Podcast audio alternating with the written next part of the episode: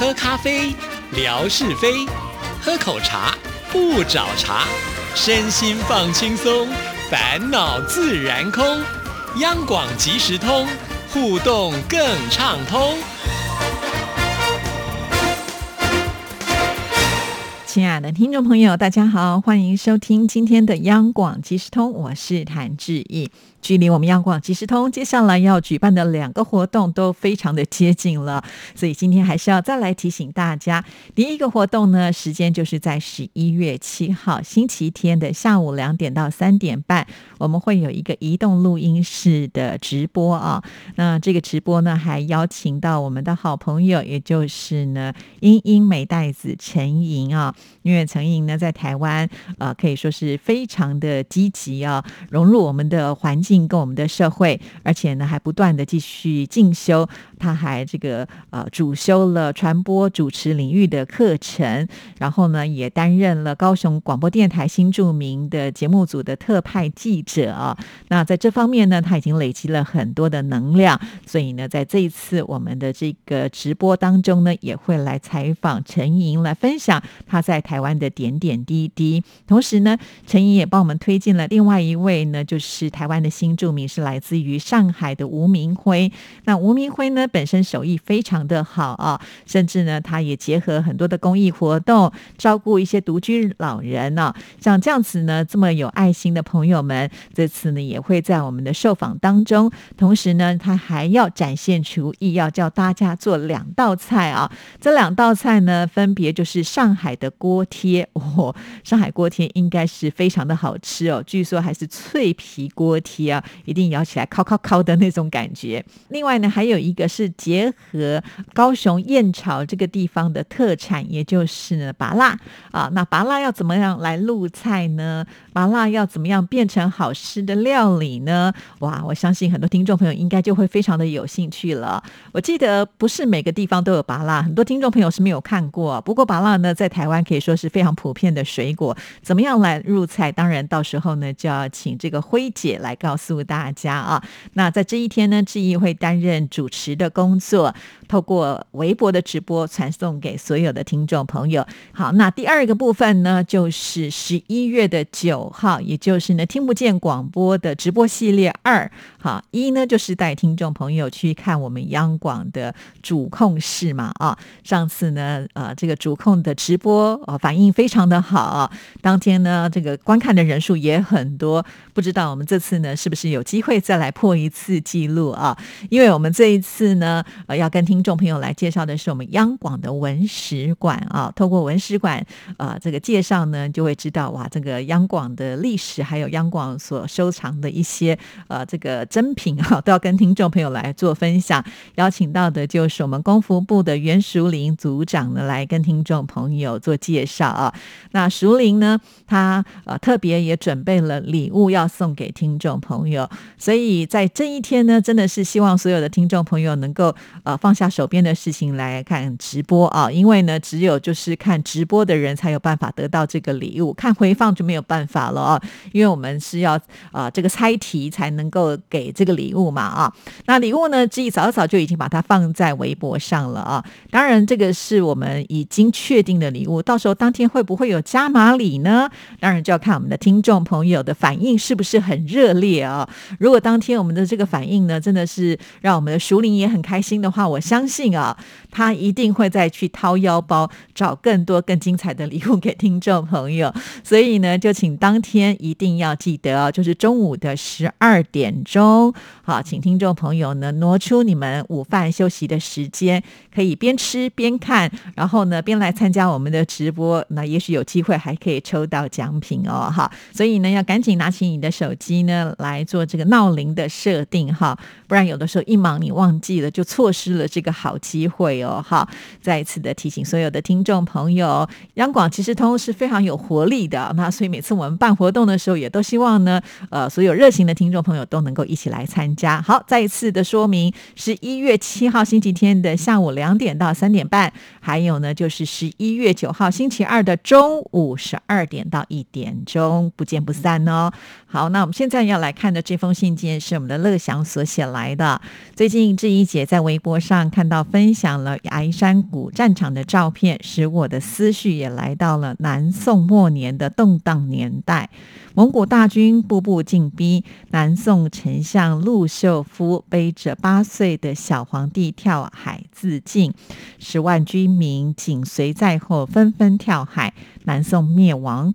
文天祥的《过零丁洋》就是描写一二七九年南宋灭亡前与蒙古大军之间激烈战斗啊，辛苦遭逢起义经，干戈寥落四周星，山河破碎风飘絮，身世浮沉雨打萍，惶恐滩头说惶恐，零丁洋当叹零丁。人生自古谁无死，留取丹心照汗青。陆秀夫、文天祥等大臣们坚贞不屈。名垂青史，也使人肃然起敬啊！哇，我觉得乐享真的是很厉害啊！那历史也读得非常的好，而且感觉就是信手拈来啊！像这样子的信件，我相信也很鼓励了，就是把照片贴来给致意的朋友们啊！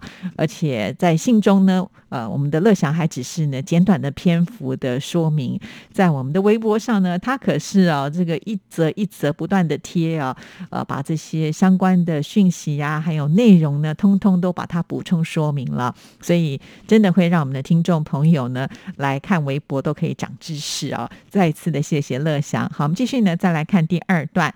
本周听到志毅姐在节目当中推荐韩剧《鱿鱼游戏》之后，我也上网看了。前一段时间，浩俊在抖音上就看过关于《鱿鱼游戏》的视频，所以我在剧中听到一二三木头人的这一段声音的时候，感觉非常的熟悉。剧中有好多血腥暴力的镜头，淘汰者立即就被红衣人枪杀了，真的是很残忍呐！看了之后，我都感觉要留下了心里的阴影。不得不佩服韩国导演们还有演员们在拍摄，几乎是和真实一样的。还有拔河、过玻璃桥这两个游戏也是非常惊险的。在游戏当中表现了人性很多阴暗面，只是这部剧只有九集就结束了，最后的结局有点意犹未尽，也为这部剧的续集埋下了伏笔，期待将来能够看到续集。好的，我觉得乐祥好厉害哦！就听到了志毅说了以后呢，也赶紧去看了这个鱿鱼游戏啊。那乐祥是觉得九集不过瘾，我偏偏呢就是喜欢看那种短一点的，好像呃就不用太多的时间绑在那边啊。确实看到最后的结果，呃，发现他应该是会有续集啦。我也有看到报道说啊，就是导演觉得拍这个戏很辛苦啊，所以他暂时也没有拍续集的打算。不过我觉得以他目前的一个全球的收视率来，来看的话，不拍续集太可惜了，所以我觉得应该还是会有的啦啊。至于呃，在这部戏当中呢，真的确实有一些血腥暴力的镜头啊。呃，我其实每次看到那个血腥暴力，我都觉得呃，是不是那么喜欢呢？但是比起呢，就是有很多的动作打架的那个画面来说的话，我倒觉得他们是比较干脆一点 哈，所以不一样的感觉。好，那呃说到了这部戏之后呢，其实我们另外一个也是经常会追呃韩剧的霞总呢，就说像这样的戏他不喜欢嘛啊，那他最近跟志毅说呢，他已经追完了，就是上一次我跟维珍在节目当中也有提到的。海岸村恰恰恰啊，这个红班长这部戏呢，我们的霞总说追完了啊。那当然，这个男主角他现在的新闻点也是非常的大啊。那撇开这个新闻，到底会对他有什么样的影响？我很想问霞总的是，是不是很喜欢这部戏呢？会不会也是很喜欢这位帅的欧巴呢？好，我们等这个霞总来回应一下哦。哈，很久没有收到霞总的信，我也应该要点名一下了。好，我们再来看最后一段。本周的节目当中，通过文哥的介绍，使我对台湾的庙宇有了进一步的了解。台湾的各种宫庙好多啊，信仰丰富多元。谢谢文哥，各位神明一定要多多的保佑台湾。真的，我觉得在台湾啊，常常我们都会用三步一小庙、五步一大庙来形容啊，可见我们这个庙宇真的是非常非常的多。那因为中南部可能幅员比较广哈，所以这个庙宇呢，它的新建都非常的华丽跟漂亮。到了台北市，像寸土寸金的地方呢，其实有很多的金舍都是盖在大楼里面哦，所以呢很特别哈。包括了像是呃这么有名的佛光山的台北道场啊，他们其实呢也是在大楼里面，所以他们就不算是一个庙宇的形式来呈现哦。所以这个也是比较有趣的部分哈。或者是呢，你走走走，你就会看到，哎，公寓的一楼，哎，有人家呢就把它做成了一个庙堂啊，像这样子的一种方式。这个我想也是啊，台湾的庙宇的特色之一啊，就是它可能在建筑上来讲，你看不出来它是庙宇，但事实上呢，它可能就是一座庙。好，那我相信这样的一个话题，我们听众朋友会喜欢。我们博学多闻的文哥呢，在未来应该也会朝这个方向呢，多多的为听众朋友做介绍。其实我觉得他研究的还蛮透彻。也蛮深的，真的有学问。好，那我们继续呢，再来看下一封信件啊，这是呃美霞所写来的。美霞有提到说：“亲爱的志毅姐，您好，越南的疫情还没有稳定，虽然可以上班了，街上也热闹了。”卖食物用品市场也都正常经营，大部分的民众也都打了第二剂的疫苗，但是还是要遵守防疫措施。我的公司现在规定，上班的人员每周都要检测一次，才可以进入到公司上班，所以一个月就要四次。别的公司比我们公司呢还要更多次，三天就要检测一次。只希望呢这个疫情能够早日过去，上班就不用检测了。哇！一个礼拜呢就要检测一次哦，已经听起来就觉得蛮辛苦的。没想到呢，还有些公司的规定更严格啊，三天就要检测一次。呃，在台湾我们做快筛的话呢，就是拿那个棉花棒从鼻孔里面呢去做简体的采样哦。但是那个棉花棒塞进鼻孔的时候，听说是很不舒服的。我没有试过了啊，但是我周边的人试了以后，有些人甚至眼泪都会飙出来哈，因为他必须要弄到最里面才才能够呢采样的比较精确一点点啦。那我不知道呢，在越南是用什么样的方式，因为我听说也有一些地方他们是采取验血的方式。啊，所以呃，这个也可以请美霞来告诉我们。